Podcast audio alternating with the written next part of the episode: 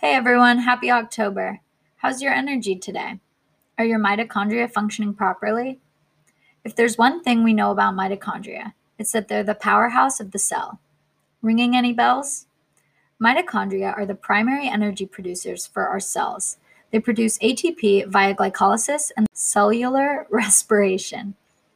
ATP provides energy for several functions throughout the body, and without it, cell death would occur. So you can pretty much see already the importance of the mitochondria. Mitochondrial health has been linked to aging and metabolic health, and mutations in the mitochondria have been associated with cancer. Mitochondrial dysfunction has also been linked to several diseases, including Alzheimer's, Parkinson's, cardiovascular disease, MS and other autoimmune disorders, and diabetes. It's difficult to say whether the mitochondrial dysfunction leads to the diseases or vice versa. But in my opinion, it's likely some combination of both, such as an unhealthy lifestyle resulting in damage to the mitochondria and heightening predispositions for a specific condition. So, what can you do to maintain mitochondrial health?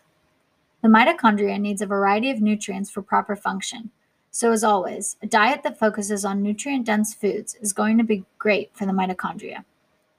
Some notable and critical nutrients involved in mitochondrial function include selenium, found in chicken and Brazil nuts, carnitine, an amino acid found in meat but is also produced by the body, the B vitamins, listen to the earlier multis for more info on those, coenzyme Q10 or ubiquinone, found in organ meats, as well as more generally consumed foods such as pork, fatty fish, pistachios, strawberries, and lentils. By now, everyone is aware of my philosophy that for a specific part of the body to be functioning optimally, the whole body needs to be functioning optimally.